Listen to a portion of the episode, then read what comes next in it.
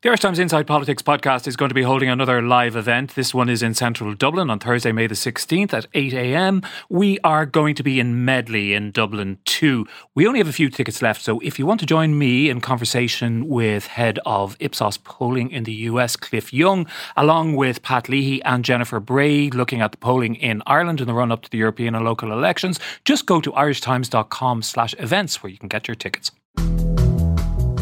It's Wednesday, May the eighth, and you're very welcome to the Inside Politics podcast from the Irish Times. I'm Hugh Linehan. Today I am joined in studio by our political editor, Pat Leahy.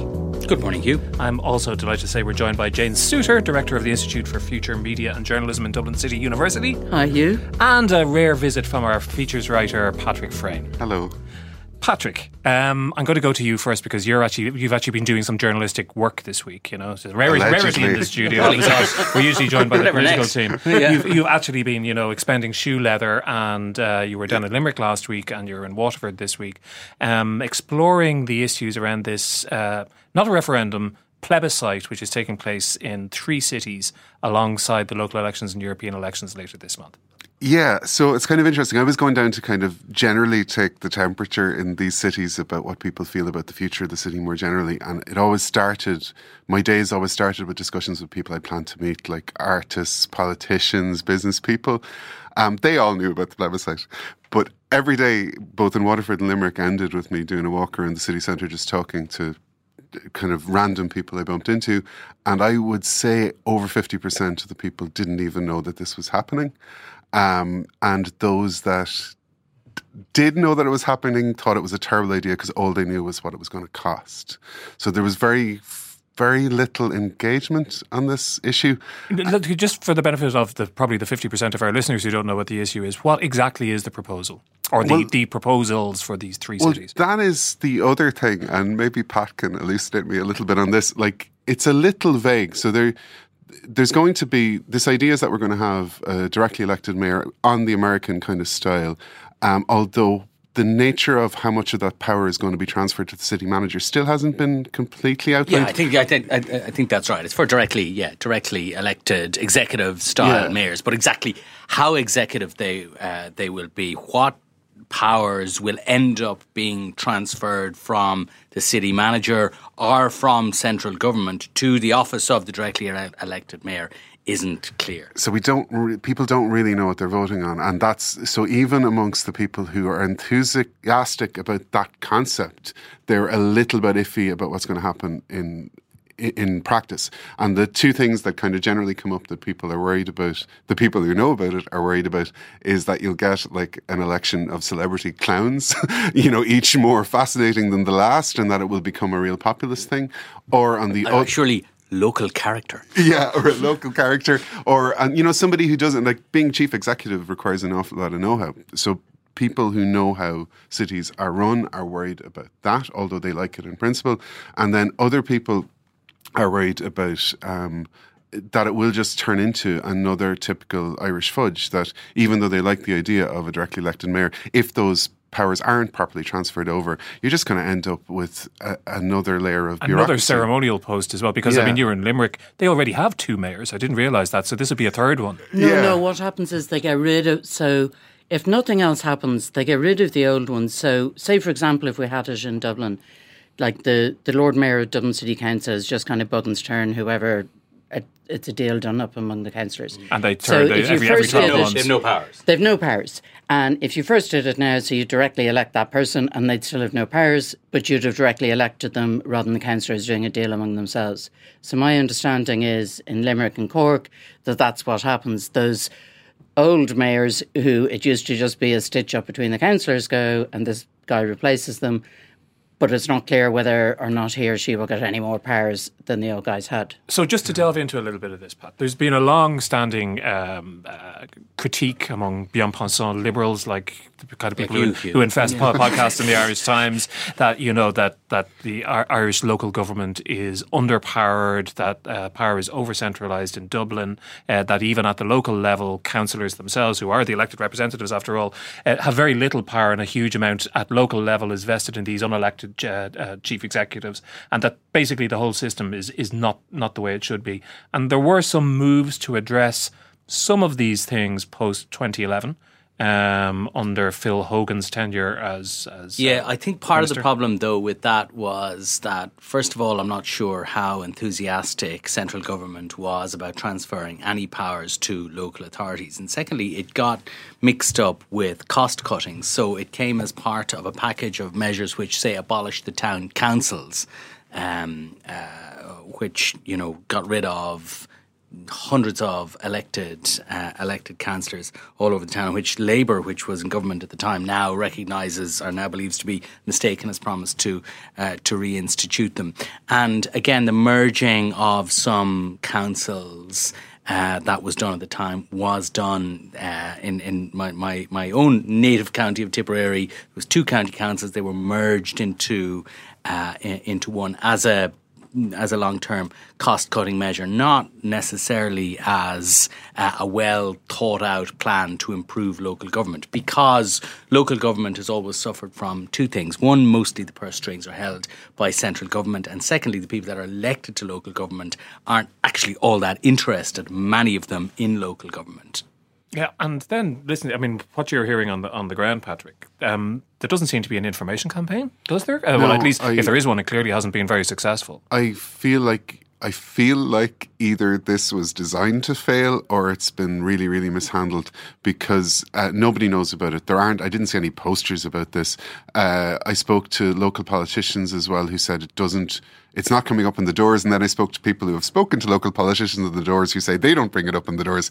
So I, I just generally feel like this is the type of conversation we have on these podcasts, like you say, and it's the type of conversation people have about how you improve and reform local government and how you reform regional government, but that nobody had in public particularly, and, and so people don't really know what they're voting on. There, was there no requirement either at, for the councils or for the government to inform people of this if they're putting this question leaflet. To the people? Was there a leaflet? Apparently. Well, there's no referendum commission, a statutory body that's set up uh, to oversee how referendums are worked. And we will come back, and I'm going to mention it before Jane does, because every political scientist that we have here mentions it. What we need is an electoral commission to oversee all elections, plebiscites, referendums, and uh, and television voting or viewer uh, on viewer voting that would take the responsibility to. You just needlessly pissed off Jane now by pub- taking her line. No, no. But uh, with the, the one person doing a campaign is actually Aodh Quinlivan, who's a political scientist down in U C C. So he's doing his best, but he seems to be like a, a one man campaign. And I know people who say that they believe it was designed to fail by uh, by Customs House.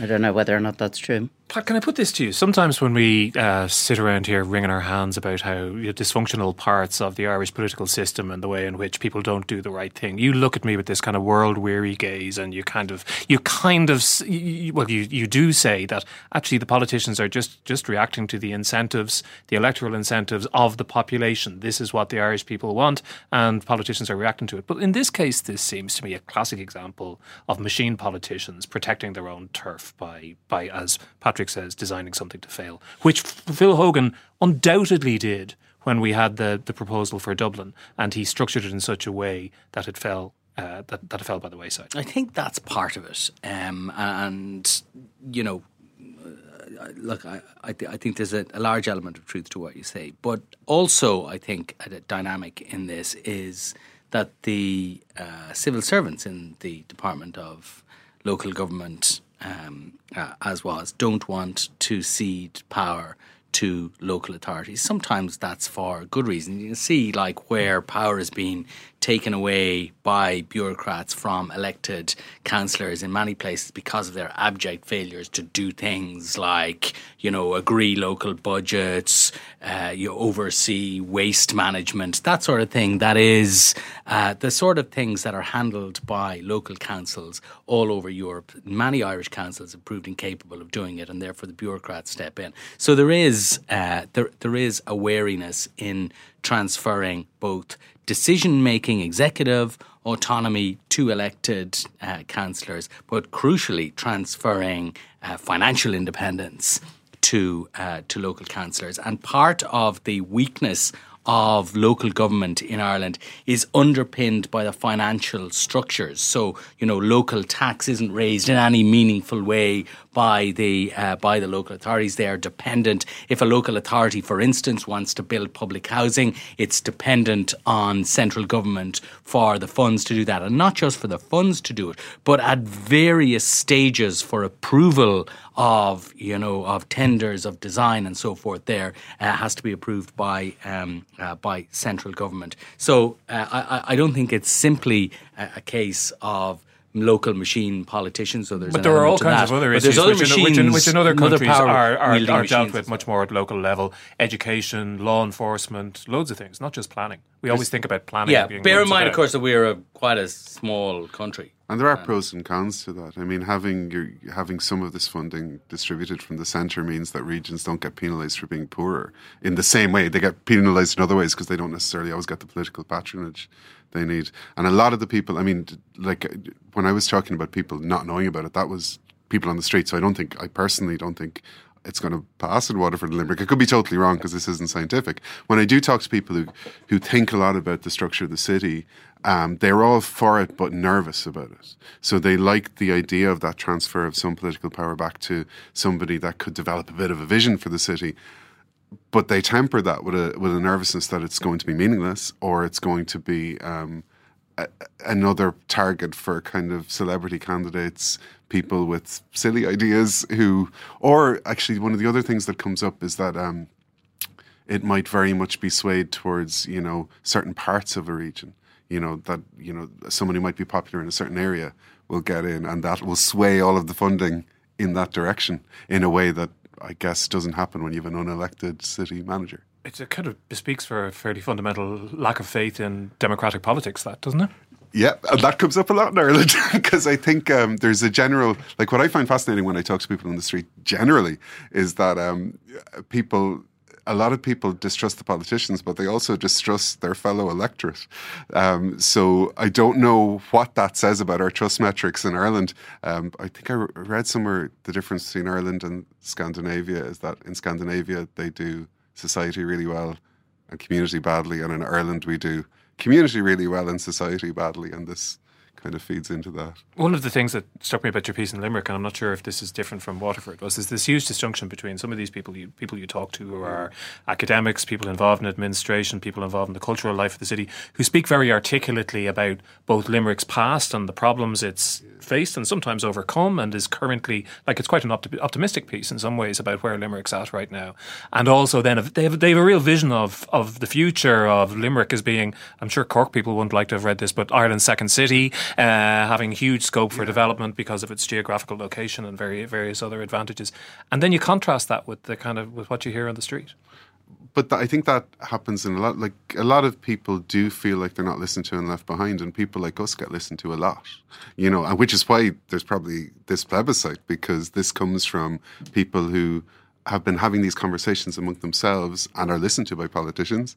Um, but there's another cohort of people who are never listened to, and this is increasingly what the impression I get. Even when it was I was touring around Britain interviewing people about Brexit, um, the massive thing I just feel like lots and lots of people just don't feel ever heard or listened to. And I'm not sure you can talk about specific policies, and maybe um, there are policies out there that would really, really benefit those people, but they feel like they're not feeding into it and they don't have any stake in it. Um, and over and over again, you get that disjunction. At the same time, there's this curious contradiction. I think what Patrick says is absolutely, uh, absolutely true about how many people relate to politics. But at the same time, I always find the accusation that Irish politicians are out of touch with ordinary people to be absolutely laughable. Irish people are the our Irish politicians are the most in touch with their voters of any polity in the in the Western world. Any Irish voter can ring or call in, uh, can ring their politician or call in to their uh, uh, to their advice clinic, can unreasonably expect to be uh, uh, to be spoken to by the politician in person. Some uh, some of the exact statistics going on in my head. Maybe Jane can enlighten me. But one of the election studies done on one of the recent elections found that something like seventy percent of uh, of people had been asked for their vote directly personally by either the candidate or somebody um, uh, or somebody asking on their behalf. So there is a massive connectedness between Irish politicians and the uh, and the Irish public. But it's not on that society. So I agree with you, and I think I mean I'm, I've become a, more of a fan of the Irish system. Sorry that I was um, over, when I was younger. But the problem is that a lot of those politicians and that individual experience that people have with politicians is about a locally focused politician fixing fifty thousand individual problems rather than dealing with kind of collective problems. And that is a problem that, you know, the electorate feeds into as well. Both things are actually true. So on the one hand, Irish people are remarkably close to their politicians. And as Pat says, politicians knock on the doors and people get to have their spake at the door. But that's usually very much about a local issue. On the other hand, people don't feel listened to in terms of kind of larger problems or larger kind, kinds of policy. That's one of the reasons the um, the Citizens Assembly and the Constitutional Convention and those kind of things worked well. And it was amazing at those, you meant to people who would say, you know, this is the first time that uh, I feel anybody's taking me seriously. So rather than me going with a, a grievance about the hole in front of my door and somebody fixing it, somebody's actually listening to what I think about an issue. So these are two very different things. So everybody in this room, if we think stuff about an issue, there's plenty of people who sit in this room and loads of people will listen to us. But there's lots of other people, if they've got a thought about an issue, they feel that nobody ever listens to them and they're not taken seriously about it. So that's one of the kind of strengths of kind of doing participation. So interesting enough, in the, the Dublin um, mayor one, the proposal is to have um, a citizen assembly for Dublin, for Dublin people to do it. Now, of course, the only reason for this is really to go around the back of the Fingal politicians who, as you noted earlier, Phil Hogan managed to manipulate to be able to stop the process last time. So, um, you know, quite how that'll work, I'm not sure. But I think that's the, the two different things, the kind of closeness and then the listening are actually on two different dimensions. But you've, I mean, you've been involved in doing some work uh, with Theresa Reedy, looking at the actual physical, the political manifestation of some of the feelings of alienation which, uh, which Patrick is talking about and which we've seen electoral expression of in nearly every other European country, I think now, perhaps bar Portugal. Uh, we've seen it pretty much any, every, every, everywhere else. And the question has always been, um, is Ireland somehow inoculated against an electoral expression of some of those trends, perhaps because of the, the, the closeness of politicians to the electorate, or perhaps for some other reasons? And listening to what you're saying here, I wonder about the European elections, because you, you can't possibly, for you know, physical reasons, have that close connection, have that seventy percent of electors coming in contact with the politician when you've got a constituency that stretches from Greystones to Dingle, for example. Um, so is that perhaps where there's an opportunity for these kinds of issues to to emerge? Because I, I mean, I look at I look at some of the candidates that we have in the elections coming up. So you Europeans. mean the kind of anti-immigration? Well, kind of you look at Peter Casey, who's yeah. already had some electoral success in the in the presidential election, yeah. and you look at there are there are three there's, candidates in Dublin just um just. you know, just to name them, and they, they all represent different strands of what you might call contemporary populism. One is a, a, a direct democracy candidate, cut out the politicians and have direct votes. That's Ben Gilroy. Mm. Herman Kelly is an anti-E U candidate, and Gemma O'Doherty is uh, traffics in racialised conspiracy theories and uh, and anti-immigrant rhetoric. Yeah, um, and I don't think any of them are actually in danger of taking a seat. So um, not even Casey. I don't think Casey, some of the, the things I've seen, like there's a possibility he'll go he'll go for the last one, but I think Mairead McGuinness is going to have two quotas. Um, so it depends where uh, where she kind of distributes them. Um, mm. I think he will have to dislodge, we talked about this last week, I think Casey will have to dislodge uh, probably Ming Flanagan if he's going to take a seat, and that's a fairly tall order. That's a tall order, and he's very he's very popular there. Like there are people who agree with kind of um, there are people with populist attitudes here, and what is true um, is that there hasn't been a party which has kind of peddled in that. So, can we define populist here? Well, okay, let's t- talk about populist nativists. So there's people with anti-immigrant attitudes in Ireland, but they haven't actually had an anti-immigrant party to vote for. And so their votes have spread between different parties, Sinn Féin, slightly Fianna Fáil, a lot of independents. And so there is there is a constituency of people there. There's kind of eighteen percent of people who um, would say that to be Irish, you should be Catholic. Um, you know, and to be Irish, you should be Catholic and born in, in, in Ireland. So there is that um, constituency of people, but whether that's the most important thing that they're going to vote on is uh, is a very different thing. You know, there's twice as many people who say that actually climate change is the is the thing. You know, there's thirty-four percent of people say that, you know, climate change is the major issue. And, there is you know, a difference, though, between what people say and how people vote, isn't there? Because there is, I mean, if, yeah. that, if that were really the case, you would expect the Green Party to the be Green getting Party, five times as and many uh, votes as it gets. That's what I was going to say. I read Pat's piece, you know, uh, last week, and he was on, on the podcast here talking about, you know, why won't the, the Greens run away with the European elections? And they should. The Greens should have a seat in um, in each constituency. They should be one of the, the top two or three in each constituency. If people voted on climate change being... being the major issue. So I don't know, either the Greens haven't... They talk about it, but whether they vote about it is the vote most important or, or issue whether or not. They... It's a sort of relation to, you know, the, the, the mistake, we've talked about this here before, the mistake that um, anti-abortion campaigners have, have always made, which is why, while there are, you know, going on the results of the referendum last year, a third of the electorate, you know, who are... Uh, to one degree or another, anti-abortion. There's only a very small percentage of them who think it is the most important issue to vote on in a general election, such that they will vote for a candidate that is that has that as their primary political. Well, I suppose the point might, might, uh, might something be something similar. Might be uh, while, while, while, while, while accepting mm. that, um, Pat, it, it, it does strike me as well that while there might be specific issues that aren't going to drive people to vote for a political party, there is also this much broader phenomenon which is taking place across the Western wor- world, in America.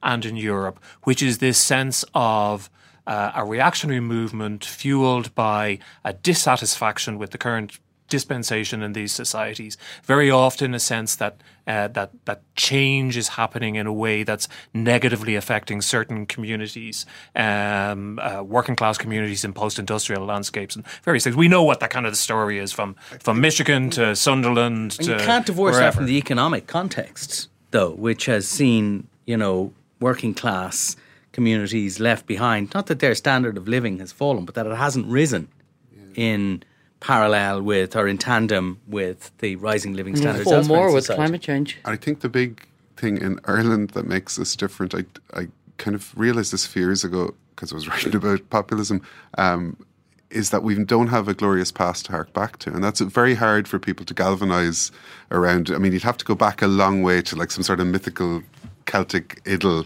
before you can go, that's the era we want to hark back to. Every single populist movement seems to have that. Like, we're a post-colonial country, and so our nationalism is progressive nationalism. It's never based on, you know, if it's based on a path, it's based on a Celtic twilight, not on the nineteenth century or the fifties. Yeah, but also there was a paper, just a really interesting one, just published two days ago on what's actually driving uh, populist voting um, across um, uh, fifteen different countries, I think they looked at.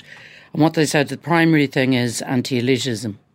So, um, and the thing that drives it most is um, being left behind. So the bigger the kind of gap um, that that works. So what we actually have quite large...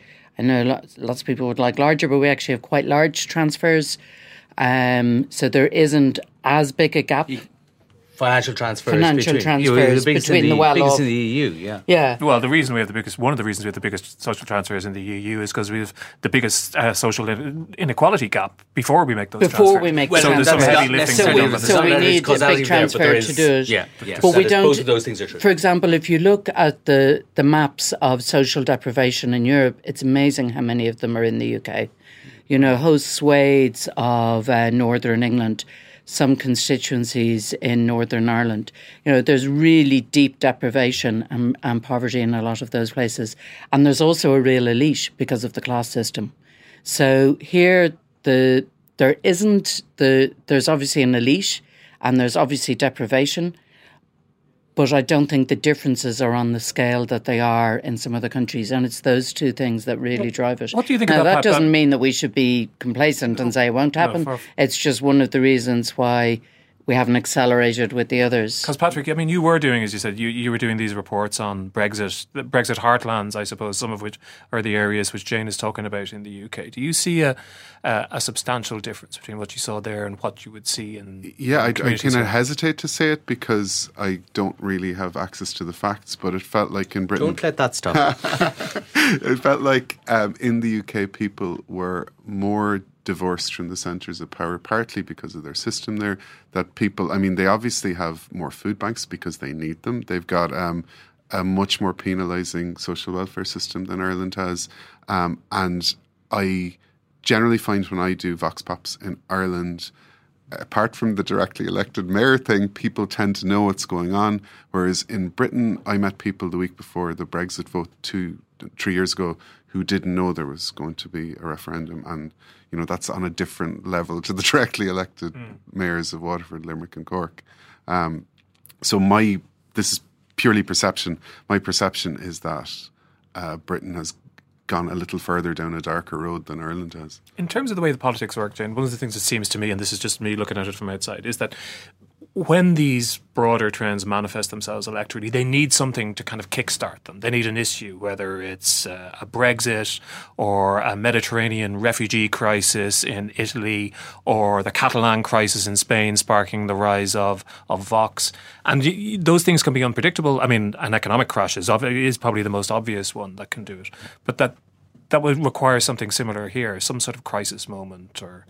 dramatic moment, which which we just haven't had. Which we haven't had to... Oh, we have, have to, had it. We had it in two thousand eight. Well, yes. Yeah, and sure. Then, you know, there was huge electoral change and huge volatility after two thousand eight. And then, again, not to hark on about it, but interestingly, one of the reactions of the government here was actually to set up institutions which were about actually listening to people and about taking their, their views into, into account. And, um, you know, I think that's one of the things that uh, that actually matters. And then when you look at the other side, at some of the nativists running that we were talking about, mm. you know, I wonder whether some of that is, there's obviously, there's a there's a core constituency, there are people who are anti-immigrant and so on, but some of it is also that it very much plays to media logics of kind of division. And, you know, I remember last time with the, you know, in the presidential election, you know, the whole pack kind of following um, himself, uh, you know, down to, was it somewhere in Tipperary to, you know. Peter and Casey, so, yeah, yeah, yeah. Yeah. So um, I just wasn't saying the name. Um, so, uh, but but following him down to, you know, a traveller encampment in... in, uh, in Tipperary. So I think some of this is kind of driven by kind of media logics and wanting a story and, you know, liking to have that kind of a thing. You know, like he, he was on, um, you know, the Anya Lawler one and on Pat Kenny. Like how many other independent candidates are getting quite the media attention and, and focus? Not so many.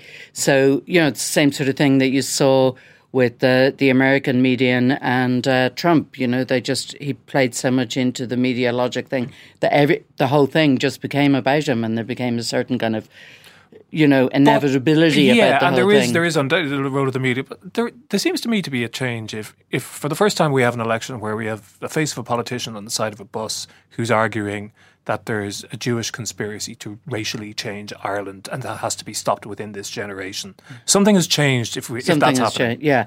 Well, you see, this is the thing that the is, the thing has changed as the world. So, like, I was actually in, uh, to drop a name, I was actually in the, the U N um, Monday of this week talking about disinformation and its spread on... Uh, on social media. So those kind of narratives that kind of make people fearful and make them angry, that's what the social media algorithms drive at people's feeds. You know, that's the kind of nonsense that they that they then start spreading. And uh, so that's what's changed. Facebook has changed the world. Um, and, you know, this kind of negative story, anything that can make you fearful, anything that can make you angry, you know, scared that you're going to be replaced and so on. So that's spreading all around the world on Instagram, on Facebook, even in WhatsApp in, in, uh, in parts of the world and so on. And if you're um, a politician who's or a wannabe politician who isn't getting much attention, it totally makes sense to have that sort of content and try to have it spread around, and the algorithms will do the rest of the work for you. Yeah, but it's not just the wor- the work of nasty algorithms as well. It's also a response to people to their own eco- both their own economic and social circumstances. So to go back to the U K, there is whether we like it or not, whether we agree with it or not, whether we think it is based in uh, in, in, in a reasonable uh, description of their society now, there is widespread resistance to high levels of immigration in the U K. And that was something that people felt was not taken seriously by successive governments, and the vote about it was, and ironically, uh, less than half of total immigration to the U K before twenty sixteen, or in the ten years before twenty sixteen, was uh, from E U countries. But that was a primary driver of that campaign, in uh, uh, especially in many of the sort of communities that uh, that Patrick was talking about. And that is an objective reality, and we can't just wish that away. So the thing that fascinated me the f- first time I was over, in particular, was how many of the issues of people who were going to vote leave were really, if you drilled into it, economic issues, not. So when they talked about migration, most of the people weren't I, I, I, has straightforward racists. Like, they were saying they were worried about queues in the N H S. The same people would say, oh, I mean, the the, doc, the Indian doctor was lovely, but there was loads of people in the waiting room weren't from England. So you're talking about, like, a country that's been dealing with austerity for years. Like, if there was a competent left in Britain, they would have turned that issue around in a way that I think to some degree Sinn Féin have done in, in Ireland. They have made the issue not about migration, they made it about austerity. In, in Britain, uh, the people like Farage managed to turn an issue that I think is very much based on economics rather than, and based on... It's based uh, on culture as well, though, you know? I'm not sure, because if you look at uh, the places that voted very much for Brexit and the biggest issues with migration, they're places that don't have much migration. And if you look at the cities, um, people tend to yeah, be... But, much it's, but it's possible to be psychologically worried about that stuff without it be, being confronted by well, it on like your doorstep. Well, like Charlottesville, you know... Yeah. Mm. People will not replace us, you know. So there, there is this kind of fear of dilution of identity to some extent. That's not new, but what's new is that it's so is widespread it, now. But, is that it's yeah, so but that's politically the way it's pungent. Being kind of pushed, because it's that kind of fear, and you know, it's our, it's our emotions. And, yeah, and this is what the exactly. this is what the issue is. Is the issue is that that old working class identity was not killed by migration. That old working class identity was was killed by how society by has changed, and well, and, and also by globalization and the move yeah. of manufacturing yeah. to Asia and all that. Kind so, of stuff. So if yeah. if those people felt like they had a stake in society, there would be a very very different response to this. And if you had, I believe, if there was a competent left, I believe, I don't know what Labour has been doing in Britain for thirty years, but I think if there was a, a competent left over there, all of these issues could have been turned around. But isn't it the case that the, that the left, Jane, which appealed to a lot of this electorate, which is now shifted to the uh, to, to the populist right, um, it has changed so much over the last thirty or forty years anyway. So if you look at, you know, rising support, the, the local elections in the U K last week, in university towns, middle-class areas, backlash against Labour in more working-class pro-Brexit areas, you see exactly the same thing happening in the United States, where the Republicans uh, are a right-wing party which is increasingly reliant on, uh, on white working-class votes, and the Democrats are notionally a centre-left party which is increasingly reliant on middle-class and upper-middle-class votes. So that whole whole traditional world of class alignment on the left-right axis is just collapsing, isn't well, it? Well, it's been changing, and part of that is kind of the rise of identity politics. So it's kind of where left-right is kind of morphing into more of a kind of an identity politics type thing. But on the other hand, in Spain, uh, what, two weeks ago, we saw it completely the other way around, where the centre-right were, were very much wiped out. The uh, the left did really well. And yeah, there was some move to the far-right, but that got... That got a lot of attention. But because is Spain not the exception?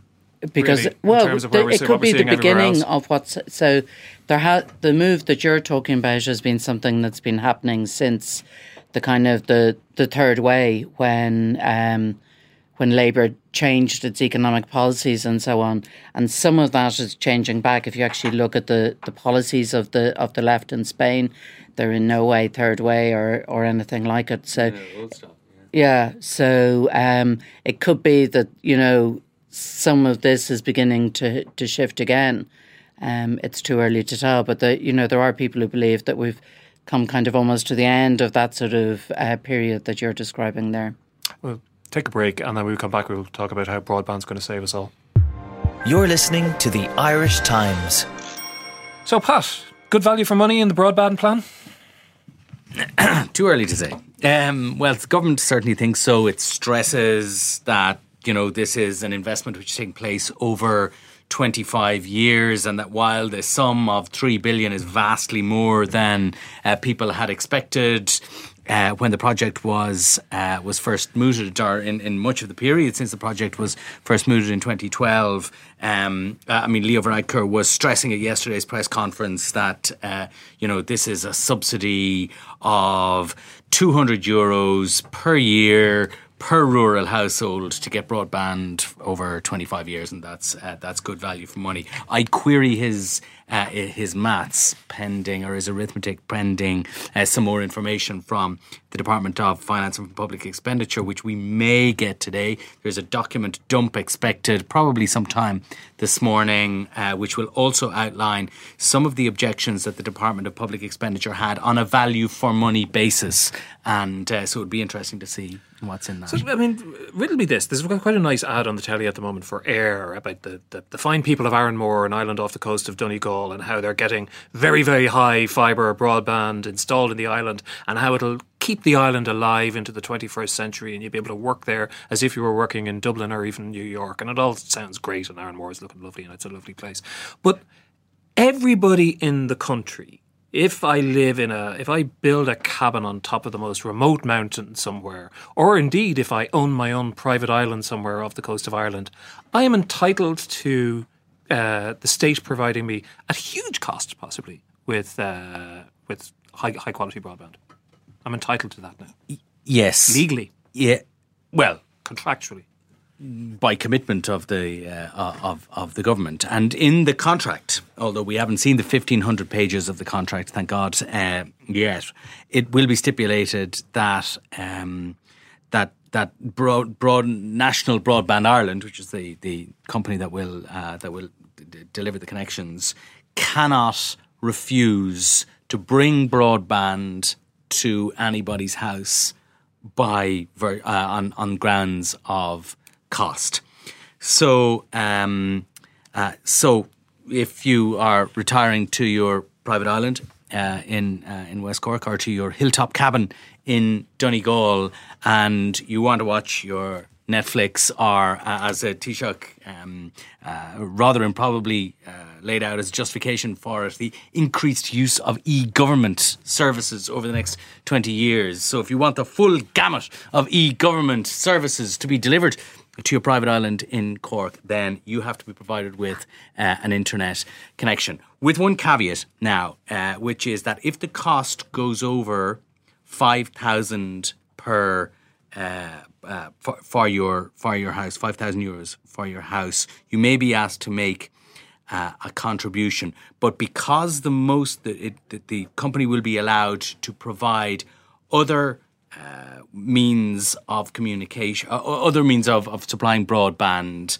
uh, say five G, for two percent of the uh, of, okay, of so the they total. Don't necessarily they have may, to lay that under, undersea to cable lay to my the island. Undersea cable uh, to, uh, to your It's island. Also not clear how much they're going to charge for it. You know, like at the end of the day, it's a private monopoly. Well, and it, it so could, we, we know, and we know a little bit up, about that. And it could go into the E S B or somewhere, which actually does go into everybody's house, and it could be... You know, so I'm not so See, what, sure what, about this private monopoly what, business. What will happen is that uh, National Broadband Ireland will build out the um, will build out the network, but they won't be selling you the broadband. That will be Eir or Vodafone or Syro or somebody uh, or somebody else. So they will do the connection to your door. Uh, National Broadband Ireland will do it to the bottom of uh, of of the road, or in Hugh's case, to the last, the pier on the mainland, and uh, then it will be up to Vodafone uh, to connect you, uh, to connect all the houses that are past. And so National Broadband Ireland will be a wholesaler of broadband to the uh, uh, to the individual. It's still companies. A private monopoly, and it's still not clear exactly what's going to be charged. Uh, the prices uh, it will be it will be in the contract, and uh, I, I feel I feel like government spokesman here, but you certainly sound like that. the, the, the, the, the, the price, it, it will be written into the contract that the price cannot be more than uh, you're paying in uh, in Dublin. There are legitimate questions here about more. about the, the private monopoly, which uh, Jane refers to, about the fact that there's going to be a huge amount of state investment, and at the end of it, you have a, a, an enormous infrastructure which is owned by, you know, a private company, and, you know, we saw what happened with Eir, you know, we, so there's legitimate kind of questions. But yeah. But on the other hand, Patrick, I mean, part of me feels that one of the One of the negative parts of the history of this state has been an underinvestment in capital infrastructure going back to the to the nineteen twenties, a refusal to provide, you know, decent train services, decent commuter services, or you could, proper spatial planning, all that or stuff. Or you could argue that the problem has been the political deployment of any infrastructure, and like even like why are they voting on it now? It's because of an election coming up, right? Like, and it, do you think they should be banned from making decisions like this in the six months running up to, like, it's a huge amount of money for something that looks to my eyes like a massive waste of money that isn't well, particularly thought through. I think there's there's there's there's a couple of very valid questions about the about the on the value for money basis. The first of them is the one that you raised about the fact that the network will not be owned by uh, by the state after twenty-five or thirty-five years. There's a ten year possible extension at the end of the twenty-five years, and the fact that the state will not own that. Now, in uh, in defence of the, the contract, what they would say is that the state actually is already. I mean, in in, in a way, that ship has sailed. So the the old Eircom Elect, uh, telecoms network that this will piggyback on, that's not owned by the state either. In fact, Eircom are going to, or Eir is there now, are going to be one of the big winners from this, because they will charge National Broadband Ireland, which will be funded by us, to run their cables along their wires and their telephone poles, um, uh, and they're going to make a billion euros uh, or, or so out of it. But that is, uh, uh, I think, a substantial problem with that the network, or the part of the network that is built by uh, uh, National Broadband Ireland doesn't revert to the state after uh, after twenty-five years. The the parallel that was made a dozen times yesterday by the Taoiseach and other ministers that this is like rural elec- electrification. Well, up to a point it is, if a private company owned the network, the electricity supply network, uh, after the forty years of and rural have, electrification. Why not put it along the electricity network, which does go everywhere and does have poles and is owned by the state? Pat, seeing as you're our government spokesman here today. Well, I, I'd like to thank you for that question. Uh, no, of course, that's a, that's a that's a really that, you know that that's a really pungent question. The other question I think about the value for money question is, what is the take up of this going to be? And we've written about this on a number of occasions uh, in in the paper. If you look at, so this is the five hundred thousand most remote homes, five hundred forty thousand most remote homes. Um, Eir have uh, uh, have a project to connect the three hundred thousand next most remote homes uh, in and, and, and, and premises.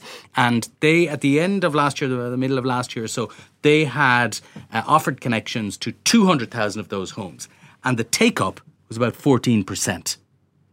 Now, they expect to double that over the lifetime of uh, of that project. But you're still talking of considerably less than half of the people who've been offered A, a, a broadband connection to their home or business actually taking it up. Now, part of it, is, part of that is because they have other solutions. They have satellite broadband, or they have, uh, you know, they uh, they get by with mobile broadband. Part of it is because they are elderly bachelor you're farmers. Gonna a, you're going to make a pejorative statement about bachelor farmers. Bachelor farmers, the, as of as much right. In fact, there may be certain online they, no, services they might be more interested in. Absolutely, absolutely, they have as much right as you or I uh, to. Uh, To broadband. The question is whether they will take it up or not, because the experience of the other providers has been that they are, the more remote you are, and clearly there are people in, before everybody, you know, starts texting in, there are people in remote areas that want broadband. Nobody disputes that. But the more remote you are over a large swathe of the population, the less likely you are. There's a strong correlation between people not taking it up and how remote there are, which goes back to our bachelor farmers up against uh, the Boreen and Ballinaskelligs. So um, I think there is a significant question about the ultimate take-up of this. A network that will be put in at vast expense to the public, chunks of it I think will end up not being used at all. Jane, how much of this do you really think is about Leo Varadkar being worried about Fine Gael not getting the rural vote out? And there are some rumblings, one gathers, in, within Fine Gael that there's a concern about that. Oh yeah, no, ab- absolutely. As Patrick says, you know, be interesting uh, if they weren't allowed to make the announcement for six weeks before, would they have made it six weeks after these elections? Or maybe they would, because maybe the next elections are in June or something. So maybe we have to wait until after that before they should be allowed to make the announcement. And well, we'll obviously see. The good part of it is is that rural bachelor farmers everywhere will find it easier to listen to this podcast once that the, once this scheme is being completed. So every An every cloud is a silver lining for our political coverage. I can tell you. Indeed, it is. Listen, we'll leave it there. Thanks to Pat and to Patrick and to Jane for joining us today. And that is it for today's podcast. Thanks to our producer, Declan Conlon, and our engineer, J J Vernon. Thanks also to those of you who have been in touch with me with your own thoughts and suggestions about the subjects we've been discussing over the last few weeks on the podcast. Those messages are always interesting, and they're often very helpful to me personally in thinking about what we should be covering and how we should be covering it. You can send them to me at h linehan at irish times dot com, or you can at me on Twitter. But until the next time, thanks for listening.